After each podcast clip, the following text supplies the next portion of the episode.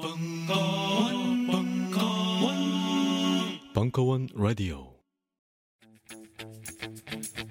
벙커원 역사 교과서 TF 국가란 무엇인가? 시즌 2 성공회대 교수 하종강의 노동과 국가. 2부. 2016년 1월 18일 강연 요 강의 네 개가 배정된 순서를 보니까요. 앞에 두 개는 비교적 오리엔테이션 같은 기초 교양을 쌓는 일이고 정말 중요한 내용들은 뒤에 갈수록 나오는 순서로 짜여진 것 같아요. 그러니까 오늘 오신 분들은 요 다음에 두 강의도 다 오시기 바랍니다. 아까 보여드린 사진인데요. 여기 보면요. 이제 되게 시작하기 전에 사람들 모이기 전에 제가 그냥 딴 얘기 하나 하려고 그냥 넣었습니다. 여기 오른쪽 끝에 냉장고가 하나 이렇게 조그맣게 있어요. 모텔 가면 있는 작은 냉장고가. 그래서 거기 김치 담가서 넣어놨다가 도시락 먹을 때 같이 먹을 수 너무 행복하다 막 자랑을 하면서 이번에 우리 김치가 얼마나 맛있게 담궈졌다고 막 꼭 여기서 식사하라고 그래서 여기서 식사했거든요. 저도. 근데 이분들이 여기서 식사했다는 것은 다른 말로 하면요. 아직 구내식당 사용하지 못한다는 뜻입니다. 제가 병원에 몇 년 전에 며칠 입원한 적이 있었습니다. 근데 청소하신 분이 들어오시더니 간병이라고 수다를 하세요. 근데 아마 제가 자고 있는 줄 알았는지 내용이 뭐냐 하면 어떤 과장님이 식권 한 장을 주더랍니다. 청소 잘했다고. 그래서 병원 식당 가서 식권 내고 밥을 타 먹고 있는데 영양사가 와서 따지더라는 거예요. 누가 여기서 밥 말아 그랬냐고. 이게 무슨 뜻일까요? 요즘 병원 식당은 거의 대부분 직영이 아니고 외주 위탁입니다.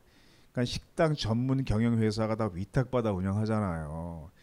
그 영양사 하는 말이 우리가 이 병원하고 계약할 때 당신 같은 용역회사 직원들은 식수인에는 포함이 안 돼 있었다. 누가 여기서 밥 먹으러 그랬냐고 수입이 답했다는 겁니다. 나도 식권 냈습니다. 그 식권통에 보시면 물에 젖은 식권이 한 장 있는데 그게 내가 낸 식권이요. 그리고 먹다가 그냥 목에서 매서 나왔대요. 그 얘기를 막 하시더라고요. 근데 제가 그 누워서 그 얘기를 들었습니다. 근데 그 병원에 노동조합이 있었고 다행히 노동조합 위원장이 저하고 굉장히 친한 사람이었습니다. 그 노동자 사무실에 가서 그 얘기를 했어요. 이런 말을 들었다 내가. 그 위원장이 아 그렇게 하지 않기로 했는데 담당자가 바뀐 모양이네 막 그더니 씩씩거리고 막 화가 나서 가서 대판 싸우고 바로 해결했어요 그날. 그 별로 어려운 거 아니거든요. 뭐 공짜로 먹겠다는 것도 아니고 다 인원도 얼마 안 되고. 그런데 그 병원은 노동조합이 있으니까 그게 해결된 겁니다. 그게 그나마. 그럼 노동자이 없는 사업장은 거의 속수무책인 거죠 거의. 그래서 비정이 정말 비인간적인 고용계약입니다. 그건. 한 시청 앞에서 환경 미원들 파업할 때 제가 가서 길바닥에서 노동법 교육을 그냥 하는 모습입니다. 여기 바닥이 색깔이 좀 다른 이유는요. 길바닥인데도 거기가 강사 자리라고 뭘 깔아놓으신 거 이분들이 거기다가. 이날 시민 대표 몇 분이 찾아와서 엄청나게 항의했어요. 아저씨, 아주머니, 할아버지, 할머니 아마 누가 보냈나 싶기도 하긴 한데 하여튼 응? 아니 길거리에 쐐기 넘치고 냄새가 진동하는데 청소 안 하고 모여서 뭐한 짓입니까? 응? 당연히 다 우리가 낸 세금에서 월급 받는 사람들 아니요. 아니 자기 할 일은 제대로 하면서 권리 주장하든지 그래야지 엄청나게 항의했습니다. 근데 이날 이분들이 그냥 가만히 한 30분을 듣고만 있어요. 설명해봐요. 소용도 없고 하루 이틀 당하는 일도 아니니까. 근데 바로 이때 프랑스 파리 환경미화 노동자들이 두 달 파업하고 있었습니다. 파리 시민들이 어떻게 했을까요? 찾아가서 항의했을까요? 그렇게 하지 않았습니다. 쓰레기를 다 모아서 시장 집 앞에 가서 버렸어요. 근데 프랑스만 그렇게 하는 게 아닙니다. 다른 나라는 의뢰 그렇게 해요. 노동자가 파업을 하면 파업하는 노동자를 비난하지 않고 노동자가 파업하게 만든 경영자들 비난합니다. 우리는 노동자가 불순해서 파업한다고 생각하기 때문에 이게 안 돼요. 노동자가 하지 않아도 되는 파업을 불순하기 때문에 하는 경우는 전혀 없습니다. 거기 최후의 선택인데 임금 다 포기하고 해고, 구속, 각오하고 하는 게 파업인데 대한민국 사회에서는 빌리 엘리엇 가끔 소개하는 영화죠. 영국 영화입니다. 광부들이 파업을 하다가 한 광부가 아들을 데리고 런던의 왕립 발레학교 면접 시험을 보러 오잖아요. 오디션 다 끝나고 강당을 나가려고 할 때 그 학교의 교장쯤 되는 사람이 그 학부모에게 마지막 인사를 뭐라고 합니까? 잠깐 보겠습니다. Have a safe journey home.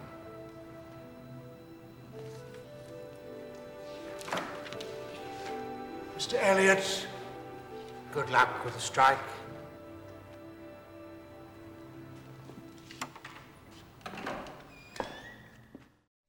뭐라고 합니까? 팝에서 꼭 승리하세요. 이렇게 인사하잖아요. 한국 교장 선생님 중에 이렇게 인사하신 분 몇 분이나 계시겠습니까? 프랑스 영화입니다. 줄리 델피가 출연 감독을 맡았었죠. 딸이 좀 집에 늦게 들어왔습니다. 그 엄마 하는 대화를 잠깐 보겠습니다. Vous en avez mis du temps, vous êtes arrivé à 9h. Bah oui, mais écoute, il y a des embouteillages partout, euh, il y a des grèves partout, euh, c'est la merde en France, quoi. On Quoi pas- Faudrait que ces pauvres infirmières exploitées fassent plus grève On n'est pas en Amérique ici. 노동자가 파업으로 길 막혔다고 딸이 불평하니까 엄마가 야단칩니다. 여긴 미국이 아니야. 노동자가 파업한다고 불평하는 건 천박한 자본주의. 미국에서는 그러는 거야. 그러니까 유럽 사람들은 기본적으로 이런 시각이 있습니다. 노동운동 이해하지 못하면 저 무식한 놈이다 저거. 이런 정서가 있다는 거죠. 제가 영화 속에서 제 마음에 드는 장면 두 개만 따가지고 와서 여러분들이 현혹하는 게 아니라 이게 대중의 정서라는 겁니다. 그러니까 프랑스에 30년쯤 살다 온 홍사 선생님이 프랑스 사람들이 그러한 정서를 한 단어의 불어로 표현하잖아요. 아시지요? 뭡니까? 똘레랑스입니다. 요즘 이 개념 모르면 논술 거의 불가능할 정도로 중요한 개념입니다. 이건 12월 초에 그 인터넷 아저 트위터에 올라왔던 글인데 프랑스에서 일하는데 한 한국인 동료가 한국 스타일로 추가 근무하고 야근하고 그러니까 프랑스인 동료가 그랬대. 우리 노동자 힘들게 싸워 쟁취한 권리를 훼손하지, 훼손하지 말라고. 그랬더니 또 어떤 사람이 독일에서는 아마 내가 그렇게 일하면 한 명이 실직하게 된다는 노조의 경고를 받을 수도 있어. 이게 대중의 정서인 나라들이 있는 겁니다. 근데 미국도 우리 같진 않아요. 그 영화의 도시 헐리우드에서 시나리오 쓰는 작가 노조가 파업하는 모습입니다. 골든글로브 시상식이 그냥 취소돼 버렸습니다. 작가 노조의 파업을 지지하기 위해서 그 영화 배우들이 영화제 한 명도 참석하지 않은 거예요. 웬트워스 밀러입니다. 프리즌 브레이크의 주인공이었고 우리가 별명 하나 지어준 배우지요. 뭡니까? 석고필입니다. 나는 작가들 지지합니다. 이런 성명서를 발표했습니다. 한국 작가들 훨씬 더 열악하지요. 이 최고은 작가 사건입니다. 저 쌀이나 김치를 조금만 얻을 수 없을까요? 시나리오 작가가 이웃집 방문에 써붙였던 이 메모 쪽지가 결국 유서가 되고 말았습니다. 며칠 뒤에 거의 굶어 죽은 상태로 발견됐잖아요. 물론 몸에 지병이 좀 있었습니다. 이 사건을 계기로 한국의 작가 노조가 만들어지고 있는데 한국의 작가 노조가 파업을 했더니 그 유명한 영화 배우들이 작가 노조의 파업을 지지하기 위해서 무슨 청룡 영화상 시상식에 한 명도 안 나오더라. 레드 카펫이 텅 비고 행사가 그날 취소되더라. 장동건, 뭐 유아인, 뭐 전지현, 뭐 김혜수 이런 대스타들이 그 작가들의 파업을 지지한다고 계속 성명서를 발표하더라. 한국사에서 불가능한 일입니다. 그렇지만 유럽으로부터 손가락질 당하는 미국 자본주의 사회 충분히 가능한 일입니다. 한국처럼 노동운동을 부정적 시각으로 바라본 사회는 찾아보기 어려워요. 그래서 성공의 대학교를 만든 겁니다. 그래서 우리가 노동 문제를 제대로 좀 이해할 수 있도록 해보자. 그래서 성공의 대학교 노동대학을 16년 전에 설립했는데 노동 아카데미로 3년 전에 명칭을 변경했고요. 제가 학장을 맡고 있어서 이럴 때 의무적으로 홍보를 해야 돼요. 그래가지고 이제 이제 3월달에 곧 개강하거든요. 그러니까 홍보하는 겁니다. 자, 이건 지난 학기 커리큘럼이에요. 김수행 교수님이 갑자기 돌아가시는 바람에 제가 커리큘럼 짜면서 아예 김수행 교수님을 추모하는 학기로 짰습니다. 자본론을 우리 품 안에 그래서 막시즘 강의를 다섯 개 집어넣었어요. 사람들이 올까? 많이 왔어요. 그리고 이번 지난 학기 분위기가 모든 강의를 거의 정시에 시작했어요. 그리고 학기 끝날 때도 출석률이 저하가 안 되고 질문도 굉장히 많고 근데 제가 모르는 사람들이 많더라고요. 그러니까 곳곳에 틀어박혀서 막시즘에 대한 향수를 품고 있었던 사람들이 많이 있었던 겁니다. 우리 사회에. 이- 이번 학기 강사진을 잠깐 소개할게요. 제가 이제 예, 저를 성공회대학교에 와서 노동대학 학장을 맡아라 그러신 분이 신양복 교수님이세요. 근데 며칠 전 돌아가셨잖아요. 그래서 제가 거의 이틀 지금 밤을 새고 오늘이 발인인데 제가 거길 못 갔습니다. 아침 9시에 익산에서 강의가 하나 있어가지고 거기 갔다가 오느라고 계속 지금 코가 막히고 있는 이유가 제가 컨디션이 별로 안 좋아서 그런 건데 사실은 걔가 빈소를 계속 이틀 동안 지키면서 거기서 영업을 했어요. 그래서 이번 학기 강의 하나 꼭 맡아야 돼. 그래서 섭외했습니다. 그래서 아직 확정은 안 됐지만 예. 물론 제가 이제 강의 하나 정도는 꼭 합니다. 학기마다 하는 거 교수 당연히 해야죠. 역사가 얼마나 중요합니까 지금. 김도준 교수 한국사의 문제를 가장 정확하게 분석하고 있는 학자죠 최근에. 김창남 교수 노차사 출신의 음악 전공 교수잖아요. 우리 문화 콘텐츠과의 신방과 교수입니다. 두 개만 하라고 하니까 하나만 할게요. 막 그러더라고요. 박예은실 씨가 아마 기본소득 강의 해주실 거고 이분은 입지전적인 인물인데 성공회대학교 노동대학에서는 노동대학 일을 보시던 직원이었어요. 근데 이 분야 공부를 하셔가지고 지금 제가 강사로 초빙한 겁니다. 김찬호 교수님 뭐 자녀 교육 문제나 사회 여러 문제에 대해서 얼마나 날카로운 시각을 가지신 분입니까? 정윤수 교수 스포츠 평론가로서 얼마나 정확하게 사회 문제를 계급적으로 봅니까? 깜짝 놀라죠 이 사람 강의 들으면 야 사람의 문화를 저렇게 해석할 수 있구나. 이거는 내가 한 두 개 정도 부탁드려 보려고 그래요. 박준성 선생 노동운동사 이 사람 따라갈 사람 없죠. 그래서 우리 졸업 여행을 항상 이분과 같이 다니면서 두 개 정도 강의를 이분이 해주십니다. 그래서 확정된 분은 대략 요 정도고요. 제가 그래서 영업 잠깐 했습니다. 예. 관심 가지고 한, 한 학기 등록금 30만 원밖에 안 되는데요. 제가 천기 누설 하자면 장학금이 있는데 우리 장학금 신청자에게 안 준 적이 없어요. 그 정도 기금은 있어요. 그러니까 최우선 노동대학은 돈이 없어서 수업 못 듣는 사람은 없도록 하자. 그러니까 예, 나중에 많이 연락하십시오. 제가 SNS에 마지막에 홍보할 게 다 짜여지면 네, 세계 14의 경제 선진국 대한민국이 노동 문제에 대한 이해는 지나치게 낮춤에 머물러 있습니다. 우리 경제 규모가 국내 총생산 액수로 따져서 세계 14번째입니다. 추락해서 14번째입니다. 참여정부 때 10위까지 올라간 적도 있었잖아요. 근데 220개쯤 되는 나라 중에 14번째니 얼마나 대단합니까? 그런데 노동 문제를 이해하는 수는 우리가 140이 바깥이에요. 한국이 OECD 국가 중 가장 일하기 힘들어 3위에 올랐습니다. 멕시코, 칠레 다음이 우리였습니다. 지금까지 설명한 이 모든 이상한 현상들 구조적 관점이 부족하고 노동교육 전혀 하지 않고 노동자라는 단어조차 혐오하고 노동자 올바로 이해하지 못하고 비정규직은 가장 많고 파업은 아주 부정적으로만 보고 지금 전 세계에서 1인당 국민 소득이 2만 달러쯤 되는 나라 중에서 이러한 현상들 중에 하나라도 있는 나라가 있는 찾아보십시오. 없습니다. 저런 현상 중에 한 개도 없어요 대부분 나라들이. 근데 우리는 이 모든 현상이 집약적으로 다 모여 있습니다. 1인당 국민소득 3만 달러 육박하는 나라인데 도대체 왜 이런 아주 이상한 불균형이 한국 사회에 생겼을까 세계 유일할 정도로 지금까지 현상을 설명했고 남은 시간 동안 원인을 한번 알아보겠습니다. 중세에서 근대로 이행한 역사 발전 과정이 우리가 매우 달랐다는 거죠 다른 나라들하고. 우리가 조선사의 모순을 스스로 깨닫고 우리 손으로 법과 제도를 잘 뜯어 고쳐서 민주공화제 대한민국으로 바꿨습니까? 아니잖아요. 조선 시대와 대한민국 요 사이에 일제 식민이라는 비정상적 방식으로 어느 날 갑자기 자본주의 체제에 편입이 돼버린 겁니다. 근대 민주공화제 및 자본주의 체제에 필요한 사회 형성되는 과정 역사에 생략돼 버린 거죠. 본래 이두 계급이 막 논쟁을 벌이고 치고받고 싸우기도 하면서 이합집산하고 감론을 박하면서 인간은 평등합니다. 왜 양반 상놈 차별합니까? 이젠 시대가 바뀌었으니까 이 신문제도 없앱시다.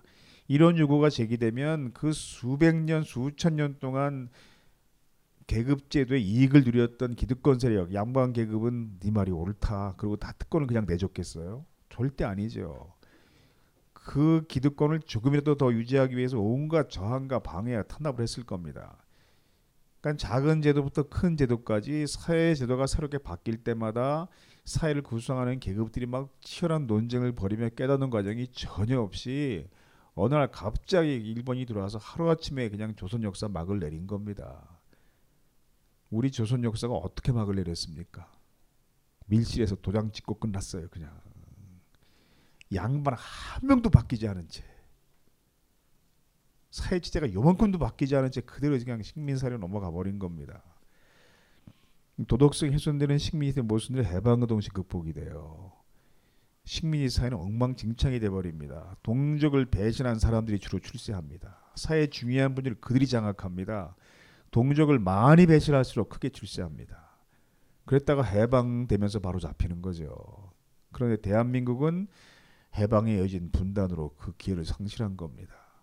해방이 돼서 바로 잡으려고 할 때 분단되에 전쟁이 터진 거죠. 그러니까 전쟁으로 친일파등 반민족 행위자 청산을 포기했을 뿐 아니라 도덕성을 상실한 식민지 협력설이 권력의 핵심을 계속 장악했습니다. 지금까지도 식민지 부역자와 그 가족들이 해방 뒤에도 집권에 성공해 근대화 경제 개발과 언론 교육 등 사회 모든 분야의 주역을 계속 담당한 나라는 지구상에 대한민국밖에 없습니다.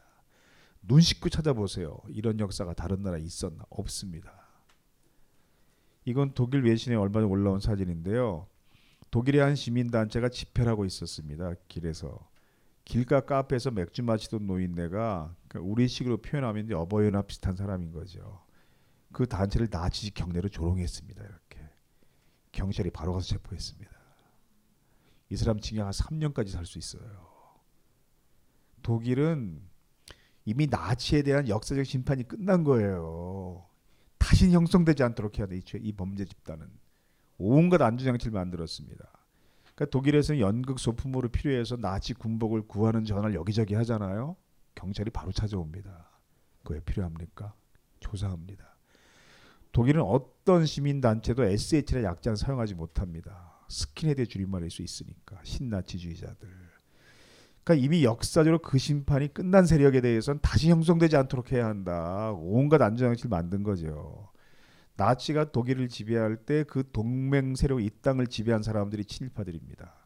우린 그 뒤에 해방이 됐고 전쟁이 터졌다가 끝났고 정권 교체가 몇 번 있었는데 사회 거의 모든 분야의 핵심에 그 세력들이 있어요. 정치, 경제, 교육, 언론, 문화, 행정 이건 외국 정치학자 볼때 아주 굉장히 신기한 현상인 거죠.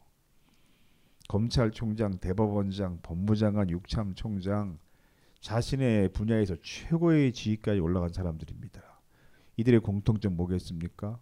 좀 일제에게 훈장받은 골수 친일파들이었어요. 프랑스가 그 인권의 상징인 프랑스가 2차 대전이 끝난 뒤에 나치 협력자를 몇 명쯤 사형 판결합니까? 최소한 7천 명, 최대 만명 정도 사형 판결합니다. 물론 다 집행하진 않아요. 대략 그 중에 10% 정도를 집행한 걸로 알고 있는데 이걸 프랑스만 했습니까? 독일도 했죠. 폴란드도 했죠. 중국도 했죠. 하다못해 일본도 했습니다. 그러니까 일본이 전쟁 끝난 뒤에 처형당한 그 군국주의자들이 있는 곳이 어디입니까? 그것이 야스군입니다. 우리만 안 한 거예요. 일제대 친일 경찰 앞잡이 노릇한 조선 사람이 7,500명이랍니다. 그 해방대 대부분 감옥 갈 사람들입니다. 근데 그 중에 5천 명 정도가 경찰로 들어와요. 우리 초대 경찰 국군의 85% 정도가 친일 경력자들이었습니다. 어떤 나라도 이렇게 창설된 경찰이나 군대는 없습니다. 인간극장 다큐멘터리에서 13명의 자녀가 있는 가정을 소개한 적이 있었죠. 그 13명 남매 중에 맏딸이 그 몇 달 뒤에 해품달 드라마 연기자로 데뷔하잖아요. 누구예요? 그냥 남보라입니다. 남보라 동생들입니다. 소원이 뭐니 물어봤습니다. 곰돌이 인형이요. 개인 컴퓨터 한대요. 근데 하나이가 친일파 제거요라고 답했습니다. 얘가 책을 좀 많이 읽는 아이예요. 그 역사를 조금만 알면 이게 보이는 겁니다. 근데 앞에 따옴표가 없는 이유는요. 얘가 앞에 참 아이다운 소원도 하나 얘기했어요. 그러니까 얘 걱정할 필요 없습니다. 얘에 대해서. 역사를 조금만 알면 이게 보이는데 이 선을 넘지 못한 어른들이 얼마나 많습니까? 그러니까 최근 역사 교과서 논란은 제가 볼 땐 이 선을 넘지 못하게 하자 이겁니다. 하, 이런 영화들의 공통점 엄청 히트한 영화들입니다. 거의 최대 관객 돈 기록을 갈아치운 영화들이죠. 또 다른 공통점이 보이죠. 소재가 다 분단입니다. 이건 다른 나라 전혀 없는 정서입니다. 이런 영화 계속 나옵니다. 그럼 분단성은 한국사에 어떤 영향을 미쳤을까요? 그건 제가 겪어봐서 알아요. 이게 스무 살때 제 모습입니다. 74년 11월 달. 첫 번째 데모였어요. 대학교 1학년 때. 제가 3일 동안 결단을 못 내렸어요. 너무 두려워서 솔직히. 그런데 잡혀가고 감옥 가는 것보다 절 더 망설이게 한 건 뭐냐면요. 제가 20년 가까이 갖고 온 꿈이 있어요, 저도. 근데 이게 가문의 꿈이에요. 근데 혼자의 꿈이 아니고 어릴 때부터 일가 친척이 다 모일 때마다 두 번의 전쟁을 치르면 몰락하는 하씨가 네가 이렇게 이렇게 세워야 돼. 어릴 때부터 저 학교 들어가기 전부터 가진 별명이 있었어요. 그래서 근데 이걸 포기해야 되는구나. 3일 동안 제가 제 방에서 나오지 않았습니다. 학교 가지도 않고 친구들 만나 할 말도 없고 밥도 안 먹고 화장실만 겨우 갔다 오고 씻지도 않고 이불 쓰고 뭉개고 있는데 어머니가 가끔 이렇게 방문 열어보고 다 드십니다. 이렇게 3일째 됐던 아침밥을 먹는데 어머니가 밥을 푸시면서 중학교에 다니는 여동생한테 하시는 말씀이 지금 오빠가 하는 고민의 내용을 애미는 잘 모른다. 너도 모르겠지. 그렇지만 우리 가족으로서 오빠를 보면서 야 세상을 바르게 살기 위한 고민을 하고 있구나 그렇게 이해하자. 세상을 바르게 산다는 게 결코 쉽지 않은 세상이구나. 우린 그 정도까지 이해하자 가족으로서. 그런데 그동안 엄마가 세상을 바르게 살라고 가르쳤잖아. 그렇게 가르친 애미로서 이번에 오빠가 어떤 결정을 하든 예민을 하지 않기로 했다. 그 어머니가 저를 보지 못하고 동생한테 얘기했어요. 저를 보지 못한 제 동생한테 제 동생한테 이번에 오빠가 어떤 결정을 하든 예민을 하지 않기로 했다. 그 3일 동안 괴로워하는 아들 모습 보면 엄마가 내린 결단이죠. 그게. 그래서 제가 이제 그 며칠 뒤에 등사기를 하나 구해가지고 밤새 등사해서 근데 우리가 다 만들었잖아요 인물을 그때는 다 복사기도 없고 뭐 이럴 시대니까 새벽에 라면 박스에 담아가지고 담을 넘어 들어갔고 10시 반쯤에 동을 떴고 저녁에 잡혔습니다.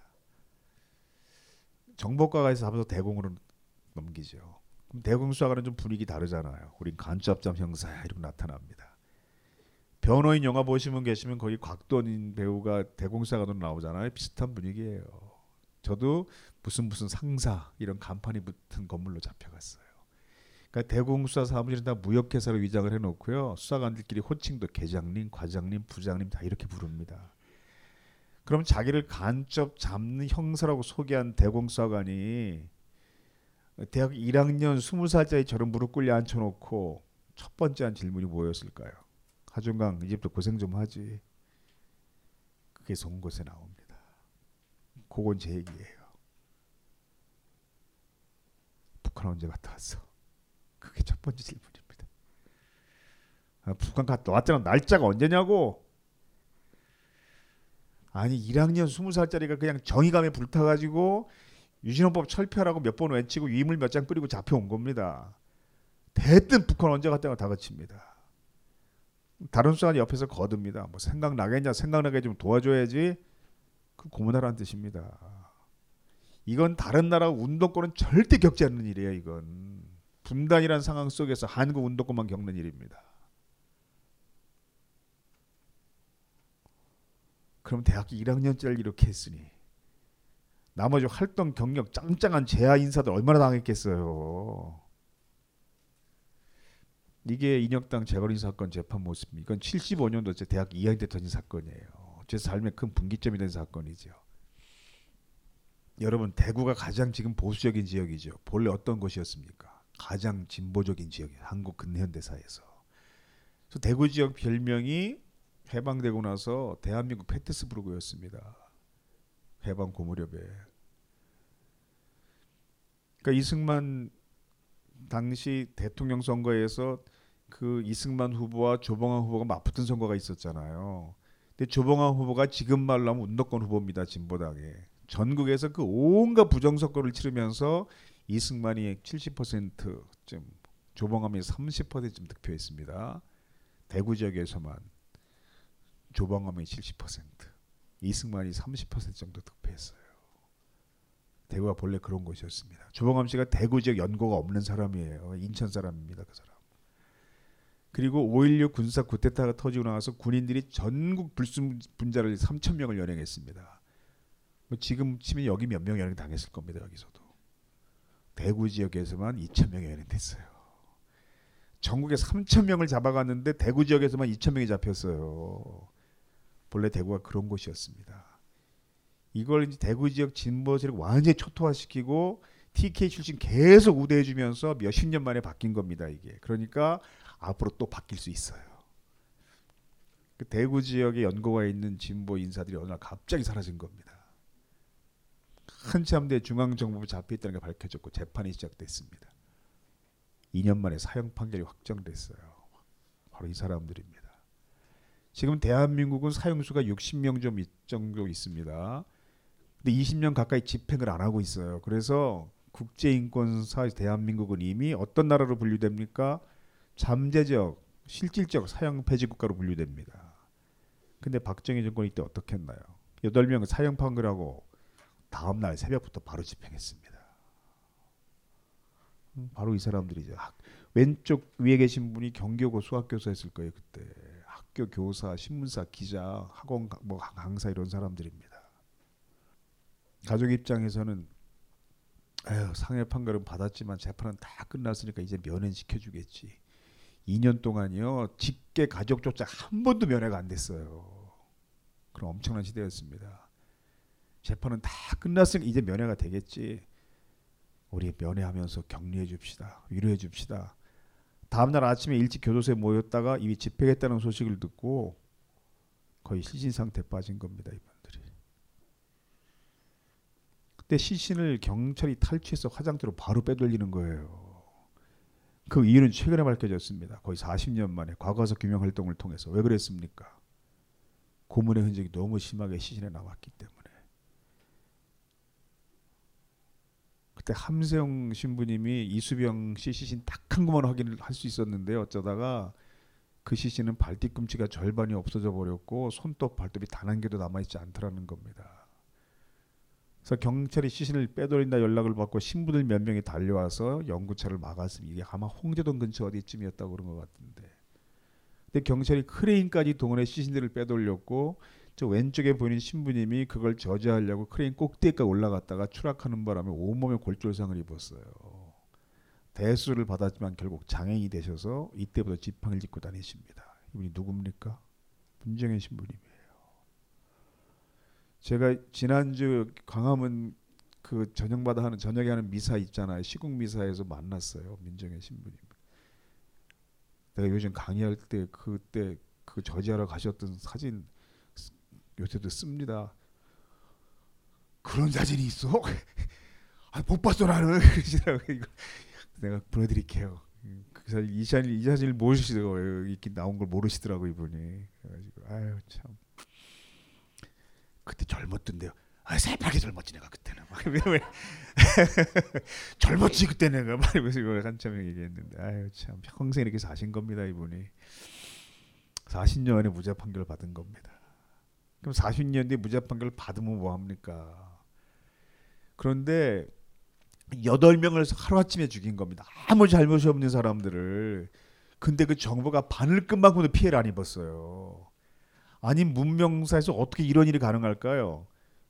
박정철 이해할 때 보세요. 한 명이 죽어도 난리가 났는데 그때는 여덟 명을 죽였는데 요만큼도 그 정부가 피해를 입지 않습니다. 이게 어떻게 가능했을까요? 분단이라는 상황 때문입니다. 이들에게 빨갱이라는 죄명을 씌웠거든요. 그러면 국민 정서가 용납하는 겁니다. 이걸. 우린 분단 국가잖아.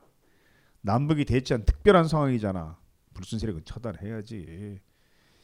이걸 용납하는 정서가 형성되는 겁니다. 그러니까 부패한 권력은 모든 저항 세력을 모든 양심 세력을 모든 민주화 운동 세력을 빨갱이로 간단히 제압할 수 있게 된 거예요.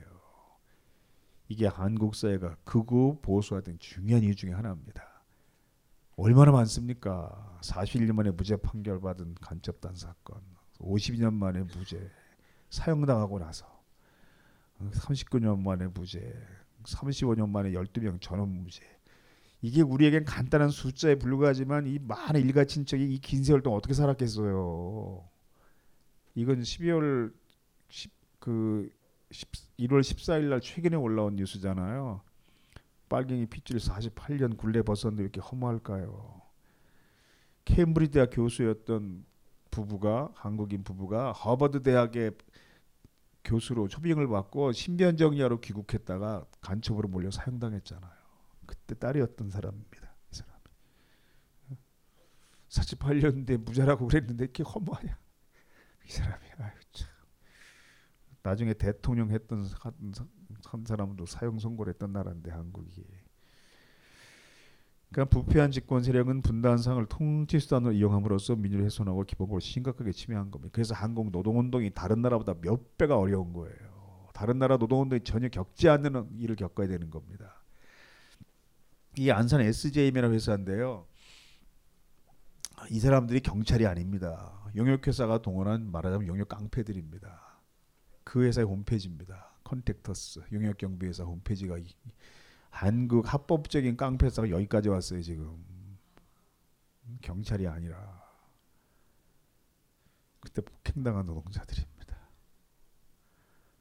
SJM은 회사인데요 안산에 있는 회사예요. 제가 촛불 그 안산시에서 처음으로 세월호 대규모 추모제가 열렸던 날 그 화장실 갔다가 나오는데 한 상가에서 민주노총 쫓기 입은 노동자가 인사를 해요. 어디세요? SJM입니다. 그냥 목이 콱 메었어요. 이런 일을 당한 노동자들의 자녀들이 세월호 사건을 당한 겁니다. 안산 지역에서. 어떻게 이런 일이 가능할까요? 이런 일을 자행한 영육회사 이사가 당시 언론과 인터뷰할 때 뭐라고 그랬는지 아세요? 노동운동하는 노동자들은 불순 세력이라는 비난이 사람들에게 받아들였기 때문인데 이렇게 말했습니다. 종북 세력을 때려잡는 사명감을 하고 있습니다. 이게 한국 사회 노동운동이 겪어야 되는 어려움인 겁니다. 다른 나라가 전혀 없는 방패와 세파이로 무장한 용역, 세파이와 방패 안전모로 무장한 용역, 소화기를 난사하고 있는 용역, 용역이 던진 돌에 맞아 피 흘리는 조합원, 돌에 맞아 심하게 찢어진 눈이 2001년 효정 사건입니다. 울산 효정 사건이에요. 영희 쏜그 각종 무기들 이런 걸 다 들고 왔습니다. 이놈들이. 어? 근데 이 사진을 어떻게 찍었을까요? 그때 금속 노조가 싸워서 이겼습니다. 그게 금속의 자부심이에요. 그러니까 이제 학생들이 집회할 때 막 경찰이 병력이 오면 아 이때 금속이 좀 와야 되는데 막 이런 에휴, 참. 조직은 상당히 힘들어졌지만 이 싸움에서 이겨서 기자회견 한 겁니다. 다 언론에 공개한 겁니다. 이놈들 이런 걸 다 가지고 왔다. 그러면 이런 칼이 먼저겠습니까? 노동자의 새 파이프가 먼저겠습니까? 한국 노동운동이 그렇게 싸울 수밖에 없는 이유가 있는 겁니다. 지금. 다른 날은 그를 거의 볼 수 없는 극우 보수 정치성 이렇게 형성된 거죠. 예, 시간을 좀 보면서 해야 되겠네요. 아, 지나치는 인문학 수준, 노동운동의 혐오감 등은 식민지 분단, 군사 정부 등 세계 유일하게 왜곡된 자본주의 현까지 만드는 비정상 현상인 겁니다. 이게. 그러니까 오늘 제가 강의한 내용은요. 다른 나라가 볼 때 이게 중도 우파의 아주 보수적인 내용이에요. 이 정도면 다른 나라 학자가 여기 있어서 한심했을 겁니다. 아니 그 대학생 노동 문제를 강의한다는 교수가 그래도 깨어 있는 시민들이 있는 곳에 와서 저 정도밖에 강의를 못 하나 한심했을 겁니다. 제가 강의 전체를 통틀어 자본주의 경제 체제를 한 번도 부인하지 않았습니다. 제 강의 내용은요 정상적인 자본주의를 좀 제대로 해보자 요 정도 톤입니다 지금. 제가 사회주의 그냥 삼인지도 말하지 않았고 오늘 오늘 강의 복지 복자도 안 나왔어요. 굉장히 이건 보수적인 내용입니다 지금. 근데 한국에서 이 과격한 줄 알아 이게. 워낙 사회가 보수화돼 있으니까 극우 보수화된 사회니까 보수 과잉의 사회에 오른쪽 끝에 가 있으니까 이걸 좀 정상적인 사회로 만들어 보자 가운데 쪽으로 좀 옮기려고 하면 이게 좌편으로 보이는 겁니다. 그러니까 김무성 씨 같은 정치인이 한국 역사학자 90%가 좌익이다 이렇게 말하는 것은 오른쪽 끝에서 보기 때문이에요 그 사람이. 그러니까 현 경제학학 차기 경제학생이 마주 앉아가지고 저런 얘기를 해 모든 걸로 다 계약지를 뽑아 한국 기업 다시 뜨게 하라. 그러니까 미국도 이 정도는 아니고 아무리 시카고 학파라고 그래도 그러니까 한국 학자들이 지나치게 보수화돼 있어요. 그러니까 이제 그럼 지금까지 설명한 내용 중에 희망적인 내용이 있나요? 거의 없잖아요. 한국 사회는 굉장히 부정적인 내용들 뿐이었습니다. 이런 상황 속에서 그래도 희망은 노동운동이다. 아직 희망을 버릴 때가 아니다. 이런 책들은 누가 쓴 책들일까요? 제가 쓴 책들입니다. 전국의 대학생이 가장 좋아하는 이름이 제 이름이잖아요. 존경하지 않고 좋아할 뿐입니다. 왜 그럴까요? 이름이 종강이니까. 그래서 우리 학생들은 아예 종강 파티 포스터에 사진을 넣습니다. 이렇게. 이 책의 제목이 오늘 제 강의의 결론입니다. 왜 그럴까요? 새로운 직장 자신 노동자라 깨닫고 노동운동에 참여하는 현상이 산업혁명 이후 300년 동안 계속됐고 아직 앞으로 계속될 것이기 때문입니다. 그러니까 노동운동의 측면에서 볼 때는 자본주의 300의 역사는 결국 다양한 노동자, 새롭게 노동자의 참여하는 과정의 다름 아니었습니다.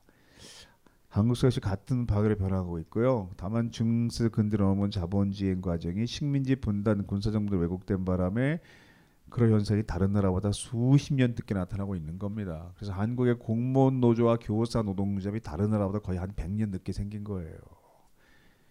지금 한국에서 노동자 볼거 얼마나 다양해지고 있는지 제가 좀 말 빨리 할게요 이제. 석사 박사가 만든 노동조합도 이렇게나 많습니다. 전부 이 석사 박사 노동조합들이고요. 이 노동자분 조합은 전원 박사입니다. 한 명도 외 없이. 노동자 회의할 때 앉아서 김 박사, 이 박사 이러면서 해요. 제가 예전에 명동에 있는 외국계 IT 기업 한국 지사의 노동자비 설립될 때 방문을 했더니 노동자분 수십 명이 전원 토익 만점이었어요. 그런 회사들 있어요. 한국 직원들도 영어로 얘기합니다. 다 영어 이름 사용하면서. 그러니까 이런 노조가 한국에 수십 개나 있는데 지금 대학원 박사 과정에서 공부하는 학생 중에서 내가 박사학위 받고 연구소에 취업하면 노동자 비 날 기다리고 있을 거야. 내 연봉이 거기서 결정되고 연구 성과의 평가 방식이 다 거기서 논의가 될 거야. 이거 아는 학생 몇 명이나 있겠습니까? 다른 나라 학생들은 다 배워서 미리 준비하는 걸 우리만 모르고 있는 겁니다. 이 노동자분은 저 왼쪽에 앉은 황덕승 박사가 설립을 주도했거든요. 이 사람 84년도에 학력고사 전국 1등한 사람입니다. 학력고사 1등을 했어도 그의 삶이 노동조합과 무관하지 않았으면 이게 자본주의 사회지요. 아나운서, PD, 기자 전부 언론노조 조합원들이잖아요. 안 얼굴 보이죠? 예, 손석희 씨입니다. 팝에 앞장섰다가 구속됐습니다. 감옥 다녀왔습니다.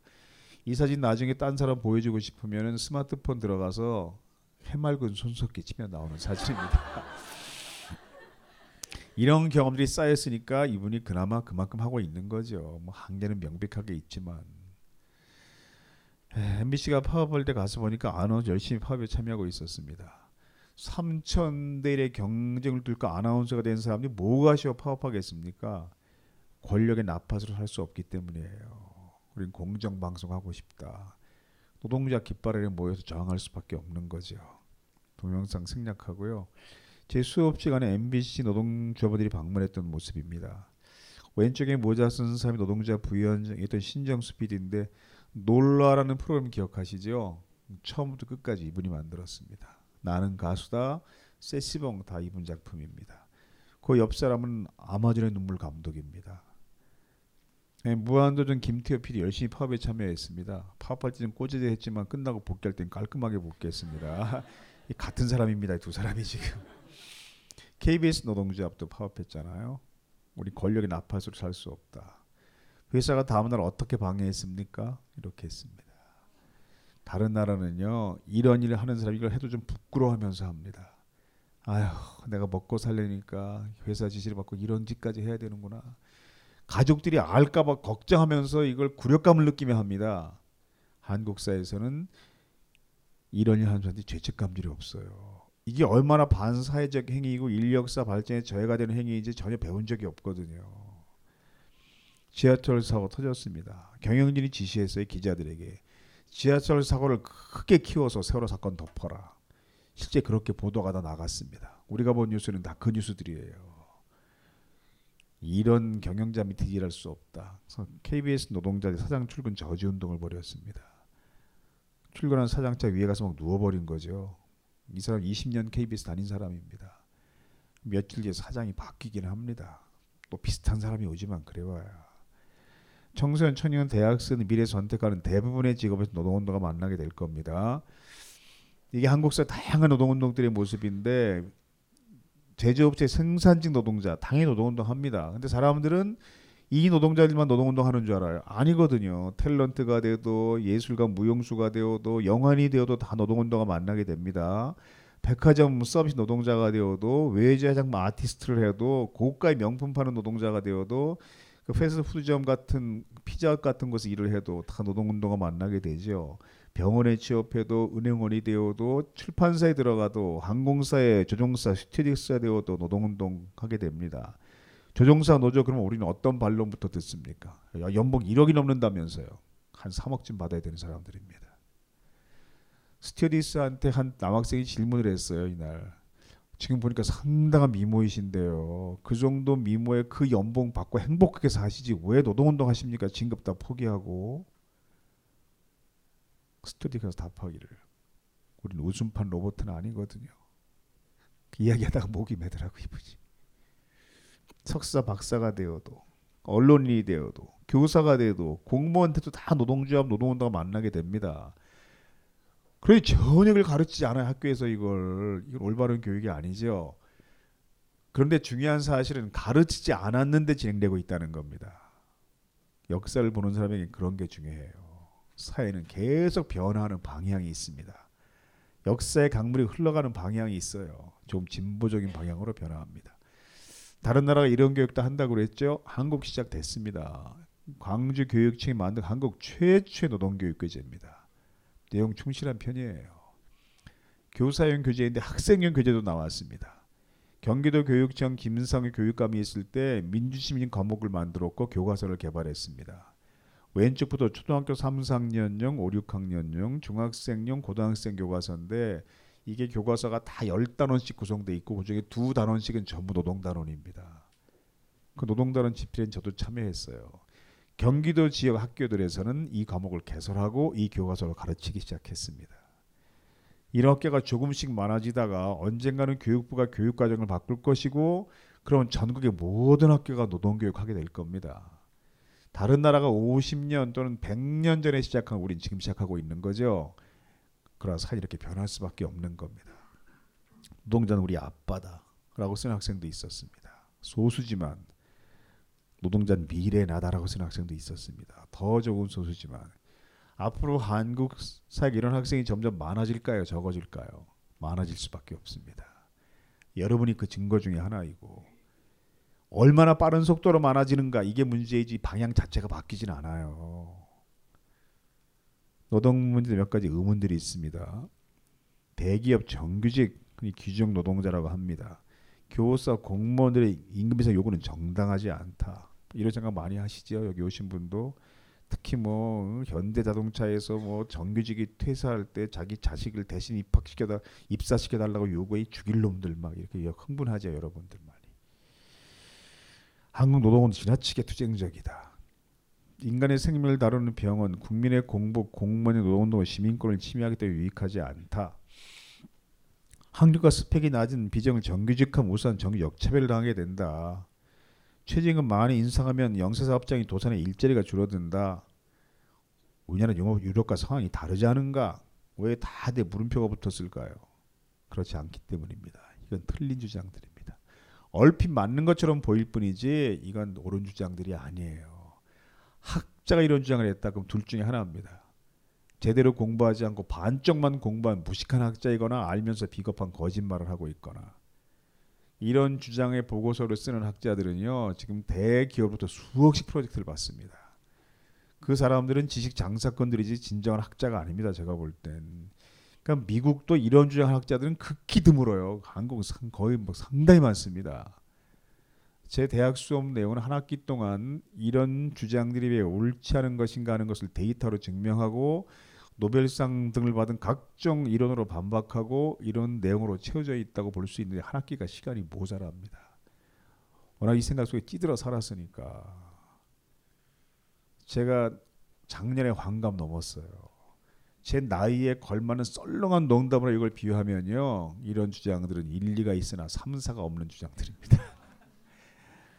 얕은 시기 믿지 마세요. 앞으로 공부할 기회가 있으면 왜 이게 옳지 않을까도 한번 알아보시기 바라고요. 자, 동영상 하나 더 보겠습니다. 강헌 선생이 명리학 강좌를 한다고 했을 때 무슨 생각이 들었냐면 인문학적 관점에서 이 명리학을 재해석을 해서 세상을 보는 하나의 관점을 뭐 tool을 프레임을 제시하려고 하는 거 아니겠는가라고 생각하였어요. 제가 받은 인상은 이겁니다. 이게 일종의 지도체이구나. 나를 찾아가는 내비게이션. 강원의 명리 운명을 읽다. 식신이 뭡니까? 처먹는 거. 아 명리학 쉽구나. 도서 출판 돌베개에서 나왔습니다. 우리는 생각했습니다. 실외는 가까운 곳에 있다고. 우리가 파는 것은 음료 몇 잔일지 모르지만 거기에 담겨 있는 것이 정직함이라면 세상은 보다 건강해질 것입니다. 그래서 아낌없이 담았습니다. 평산네이처 아로니아 친친친 지금 딴지마켓에서 구입하십시오. 자, 이제 중요 인물들의 리스트를 넘겨주실까? 물론 강준만, 유시민, 유홍준, 이회수, 이철 그리고 주지무 메일? 이게 무슨 리스트야? 아무 공통점도 없잖아. 딴지일보 부편집장이 인터뷰한 이 책을 읽어보면 공통점을 알 수 있지 헬 조선에서 흑수저로 태어나 비범한 삶을 살아온 인물들이란 걸 도서 출판 생각 비행 범인은 이 안에 없다? 전국 온오프라인 서점과 딴지 마켓에서 절찬 판매 중이지 부가 많이 축적이 됐는데도 노르웨이 세금도 많이 세금 많이 걷잖아요. 몇 퍼센트예요? 사람마다 달라요. 돈을 네. 많이 버는 사람들은 48%까지 내고 굉장히 48? 48? 네, 그런데 48. 그런데 반, 반 내는 보통 거야, 반. 보통 중간 사람들은 30%이고 30? 돈 많이 안 버는 사람은 세금 안 내도 돼요. 근데 그- 국민들은 그런 거에 대한 불만이 있어요? 30% 내는 사람들은 거의 불평이 없고 아주 아주 돈을 많이 버는 사람들 중에서는 불평이 있는 사람은 있겠죠. 그렇지. 그럼 세금 그렇게 내고 받는 게 뭐예요, 그러면? 교육이 다 무료예요. 대학교까지. 교육이 아. 다 무료이고 네? 진짜? 치료, 병원 다 무료예요. 다 공짜? 다다 무료. 공짜? 공짜예요. 무슨 병이든 감기라면 조금 내야 돼요. 왜냐면 감기는 치료 필요 없으니까. 그런데 치료하지 않으면 바쁜다고 생각하면 의사가 생각하면 돈안 어떤 큰 내도 돼요. 병도 어떤 암이나 이런 것들도 예, 나라에서 그래서 다? 뭐 병원에서 그치, 그치. 뭐 30년 있어야 된다 하면은 30년 공짜로 병원에 있을 수 있어요. 사실 얼굴이 되게 여유로워. 네. 그러게. 아, 1등이니까. 아, 부럽다. 노르웨이에서는 인생에 대한 걱정을 할 필요가 없어요. 다른 나라에서는 계속 뭐 좋은 학교 가야 된다, 뭐 돈 벌어야 된다, 저기 뭐 부모님의 부양을 해야 하고 뭐 자녀의 교육비를 내야 하고 그런 아, 맞아요. 부담은 있잖아요. 그런데 노르웨이에서는 이런 거 다 무료이니까 뭐 돈에 대한 그런 걱정이 필요 없고 학벌 같은 것도 없어요. 근데 유럽 나라들이 이런 제도를 도입할 때 우리보다 경제가 그렇게 높을 때가 아니었어요. 우리가 마음 먹으면 충분히 할 수 있습니다. 남보다 많이 가진 사람이 조금 더 부담하면 돼요. 음, 대학까지 무상 교육한 나라들의 대학 진학률이 절반 정도밖에 안 돼요. 한 40%. 입학하기 어렵지 않고 등록금을 다 내주는데 대학에 가자는 이유가 뭐겠습니까? 예. 대학에 가지 않고 노동자의 삶을 선택해도 인간다운 생활이 충분히 가능하기 때문입니다. 독일은 초등학생 사교육이 금지돼 있습니다. 어느 정도로 금지하냐면요. 독일에 사는 한국인이 자기 자녀가 학교 갈 때가 되니까 취약 통교사가 오더랍니다. 거기 경고문이 써 있더라는 거예요. 귀대의 자녀가 입학 전에 글자를 깨우치면 학교 교육에서 불이익을 받습니다. 사교육 절대 하지 말라는 거죠. 그러니까 독일은 아예 사교육 학원이 없어요. 그래서 근데 한국의 부모는 이게 상상이 안 되잖아요. 그럼 우리 애가 꼴찌하라고 할 수 아빠가 직접 가르쳐서 보냈어요. 독일어 알파벳 아베체대. 담임 교사가 며칠 뒤 전화해서 분노하더라는 겁니다. 왜 그렇게 부도덕한 일 하셨습니까? 당신 아이만 100m 달리기 50m 앞에서 뛰게 하고 싶었습니까? 걔를 평생 그렇게 부정한 방식으로 경쟁하도록 만들고 싶습니까? 걔가 혼자 알고 있다고 만일 건방져지고 집중하지 못하고 산만해져서 그 인격 형세가 문제가 생기면 당신이 책임질 거냐고 왜 교육을 학교 맡기지 않냐고 부끄럽더라는 거죠. 영국도 선행학습은 커닝보다 더 부도덕하다라고 가르칩니다. 절대 미래 배우지 마라 비겁하다 그건. 프랑스는 유치원에서 아이들에게 알파벳 구구단을 가르치잖아요. 유치원 허가를 취소해 버립니다. 그러면. 그럼 어느 나라의 아이들이 행복하겠어요? 어느 나라 가정이 행복하겠습니까? 우리가 자녀들에게 공부해라 이 말만 안 해도 얼마나 가정이 행복하겠어요. 노동자가 존중받는 사회가 돼야 가능한 일입니다. 노동 문제가 해결돼요, 교육 문제가 해결돼요. 노, 교육 문제는 절대 단독으로 해결 안 됩니다. 노동자가 정당한 대우를 받는 사회가 돼야 그래야 해결됩니다. 우리가 자녀 교육 걱정하지 않고 살아도 얼마나 삶이 행복해지고 우리 생활비 중에 사교육비만 없어도 얼마나 여유 있게 살 수 있겠습니까? 그러니까 노동자가 정당한 권리를 갖기 위한 노력이 사회를 올바로 변화시키는 굉장히 소중한 권리인 거죠. 근데 이게 오래 걸려요. 빨리 안 됩니다. 장한진 교수 이 책 속표지에 쓴 글이 있죠. 눈으로 한번 보겠습니다. 거의 다 끝나갑니다. 아, 시간이 생각보다 많이 지나서 좀 죄송합니다.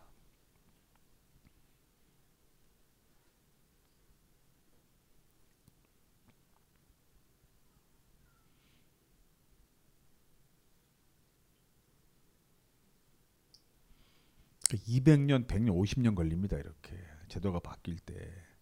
그래서 힘들어요. 활동하는 사람들이.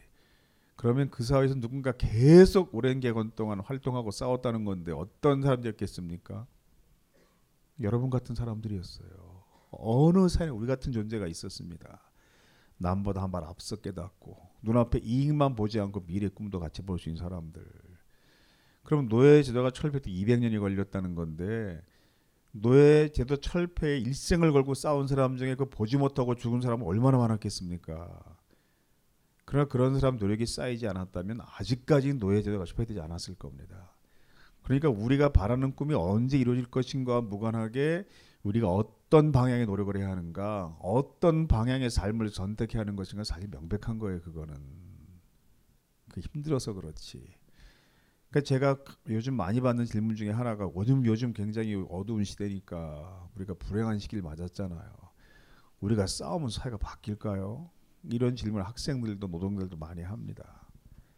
제가 작년에 환갑 지났다고 그랬죠. 제가 환갑 되고서야 깨달은 게 있어요. 분명히 바뀐다. 증명할 수 있습니다. 오늘 끝나고 돌아가시다가 이 강의 들었다는 이유로 아무도 모르는 곳으로 잡혀가서 물고문 당할까 걱정하는 분 계십니까 여기 지금? 한 분도 안 계시잖아요. 그러나 생각해 보세요. 우리가 이렇게 된 지 얼마 안 됐습니다. 제가 이런 이야기를요 숨어서 하지 않고 잡혀갈 하지 않고 막 촬영까지 해가면서 하게 된 지 얼마 안 됐어요 우리 사회가. 그러니까 우리가 느끼지 못할 뿐이지 너무 당할 때 고통스러우니까 우리 같은 놈들이 계속 사회를 조금씩 바꾸고 있는 겁니다.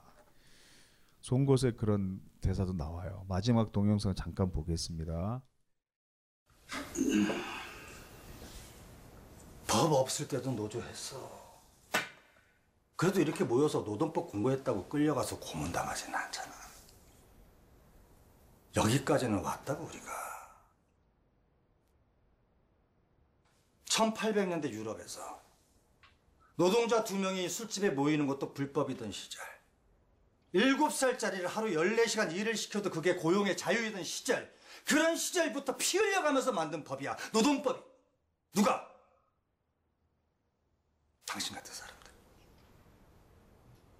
시키면 시키는 대로 못하고 주면 주는 대로 못 받는 인간들. 세상의 걸림돌 같은 인간들. 예, 우리에게 하는 말이잖아요. 그 사회에서 볼 때 우리가 얼마나 이상해 보이겠어요. 걸림돌처럼. 아니 저놈들은 맨날 시커먼 지하에 모여가지고 뭐 하는 저기서 저놈들은.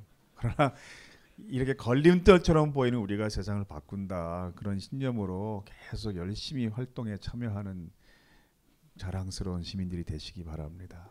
예, 고맙습니다.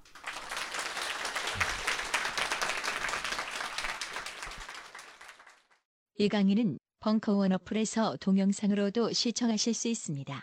벙커원, 벙커원, 벙커원 라디오.